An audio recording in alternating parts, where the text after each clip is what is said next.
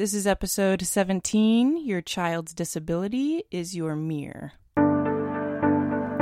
This podcast is for parents that want solutions, not just sympathy, for the many personal struggles that come with raising children with special needs. Welcome to Parents Have Special Needs Too, and I'm your host, Ashley Johnston.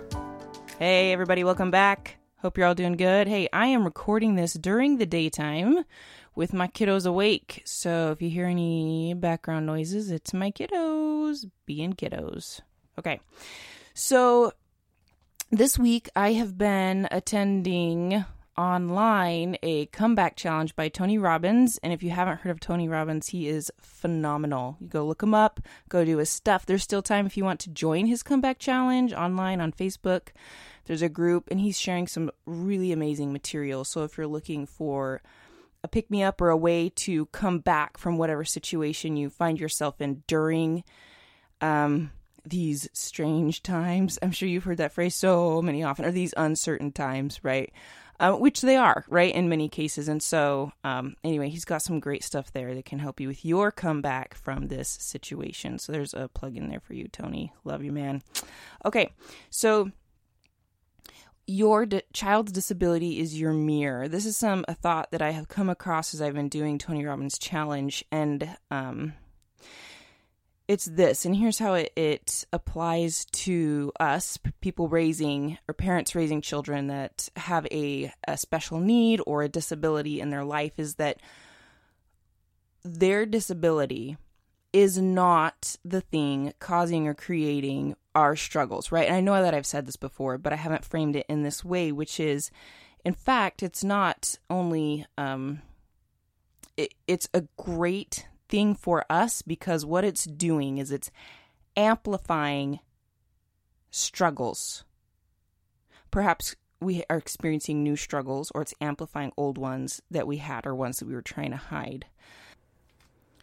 I think another way to phrase it is you don't experience life, you experience the part of life that you focus on. Because as we sit down and we look at life, there are a lot of other things going on and happening, but we tend to zone in on the few things that we find um, most upsetting, really, unless we have trained ourselves to focus in on the things that we are grateful for and the things that we love, right? But I think you'll find that there's only just a handful of things that you're focusing in on the majority of your day when there are so many other things out there that we could be focusing on. So, for those of us that are raising children that have disabilities or special needs, we tend to focus in on that, right? And that thing, that struggle, or challenge tends to amplify the part of life that we're already focusing in on. So if you're focusing in on something that is um, frustrating for you or overwhelming for you, right? This challenge is going to amplify that. If you're already living in a space, if you already have an emotional home of frustration and overwhelm, this challenge is definitely going to amplify it. Okay, so it's like, right, and here's an analogy for the books. It's like that time when you got your very first zit. You know, you got the zit and you're like, oh my gosh, I can't believe this is here. And you do what you can do to hide it. Or maybe you try to like get rid of it or whatever it is, but the, the remains of it or it is still there, right? It's like someone notices, they take a mirror and put it right up to it and make it all nice and big and go, did you notice that this zit is on your face? in your, you know, like, oh yeah, you like I knew it was there, but you know, thanks for pointing it out. Okay. This is what challenges do to our perspective of reality. It, it it shows us how we are showing up in the world. And this is exactly what our child's challenge, their disability, their special needs, it's what it's also doing for us. So I want to show you that's what what is happening with you to a degree, right? We're we're also remember experiencing, as I addressed in a couple podcasts ago, grieving and that sense of you know there's new emotional challenges that come with it as well. But what I'm talking about now is the ones that we, the challenges, the personal challenges, and our view of the world that we'd had before we experienced have, raising our child with special needs. That these are the things that are being amplified. So I'm going to go ahead and get a little vulnerable here for a minute and share with you how this what this looked like in my life and what it still looks like in my life. So before um, Elizabeth was born, I was easily frustrated about a lot of things, right? And the frustration mainly came from feeling like I was stuck because I had um, a child. I had my older son, and I always felt like I was limited in what I could do um, or pursue because I had a child, right? And in some ways that's realistic, and in other ways it's not. Okay, and but the stuck feeling is the the point is that's where I was living emotionally. It's like I can't even get my housework done. I can't even get the dishes done. I can't even get because you're always needing me for something, right? So it's that kind of mental space is where I was.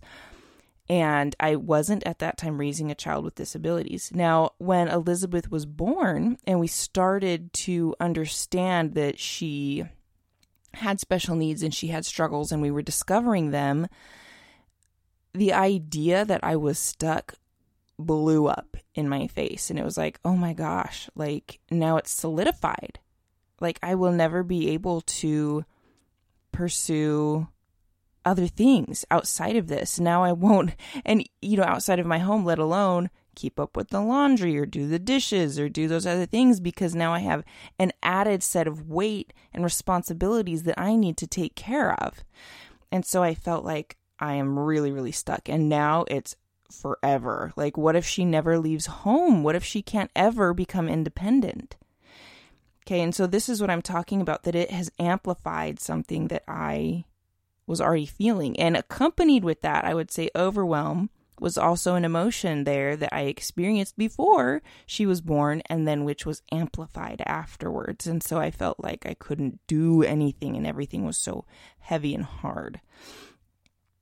So over the years, as I've been able to process my uh, grieving and some other intense emotions, I've been able to come to a space where I realized, hey, this overwhelm and frustration were not purely a result of having a child and raising a child with special needs or disabilities. This emotional home of feeling frustrated and overwhelmed most of my days was already happening, but on a lower scale. Right now it's kind of blown up and it's it's right in my face and it's something that I need to deal with every day, learn to overcome, or I can just um, I can fold, right? I can learn to overcome it or I can fold to it. And both of them are options, and neither one is good or bad. It's just a choice. Here's what I've learned from it though. The more I sat down and I stepped outside of myself and I looked around, and said, okay, what other women out there are raising a child with special needs who is accomplishing things, who is getting their housework done, who is able to do the things that I want to do, whether it's inside the house, outside the house, in their marriage. Are there women like that out there? Is there even a possibility of living in a space that's not overwhelming and that's not frustrating? and I found them. And this supports the idea that you don't experience life, you experience the part of life that you focus on. So as, as soon as I started focusing on possibility, is there a possibility that I could live in a space that's not trapped? Right? Because that was the worry. I felt overwhelmed and frustrated because I felt like there's no way out, right? Which I know might sound awful and horrible to some, but that is where I was. Okay. And it's okay. It's not good or bad because that is where a lot of us are, like realistically. And it's not that we don't love our kids and we don't want to help our kids, but we are a person outside of our children. So I started looking for women outside of um, where I had been looking for, for before and saying, hey, is this even a possibility? And I found the possibility. And just seeing that was freeing. I was able to remove that limiting belief that I was trapped because the truth is that I never really was. I only believed that I was. You guys, we have tons of people, resources, communities, and villages of people who want to help us, who want to support us in many, many ways. So the question is are we willing to go there? And not for the purpose of trying to remove the mirror, if I'm making sense, not for the purpose of trying to remove the disability so that we can get rid of our pain point, right? But in a way that can help support us as a whole person. Because let me tell you, if you try to cover up or blame your perspective of life on someone else. Like if someone else would change, then I wouldn't feel overwhelmed, right? And that's what I felt before. If only my son will change, bef- then I won't have to feel this overwhelming frustration. If my child didn't have her disability or special needs, then I wouldn't need to feel this overwhelming frustration.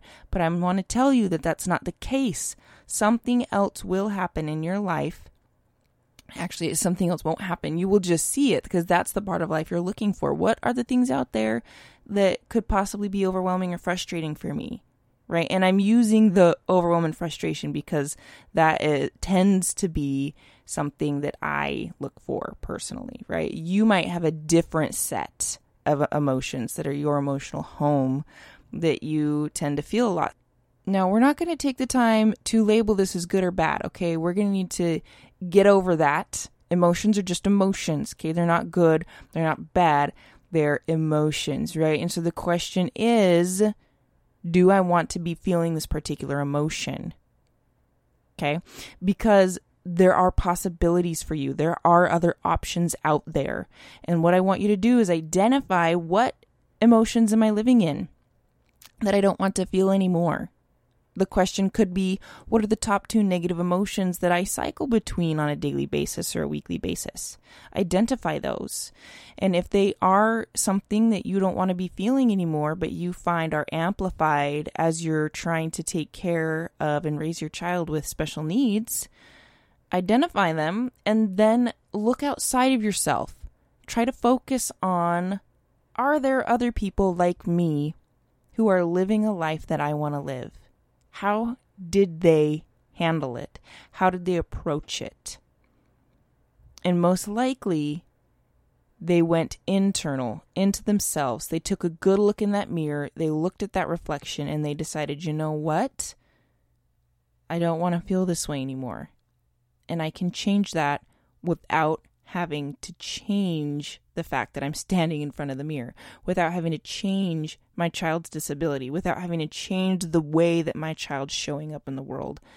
I've got options. You've got options. So take some time to uh, do that little exercise and see what comes up for you. See what possibilities come up for you. And if you like what you've heard so far on this podcast, share it with somebody. Give me a review so that I can be more findable findable. Is that even a word? I guess it is now. Findable. All right. Thanks for listening in this week. Have a good weekend, guys. Thanks for joining me today.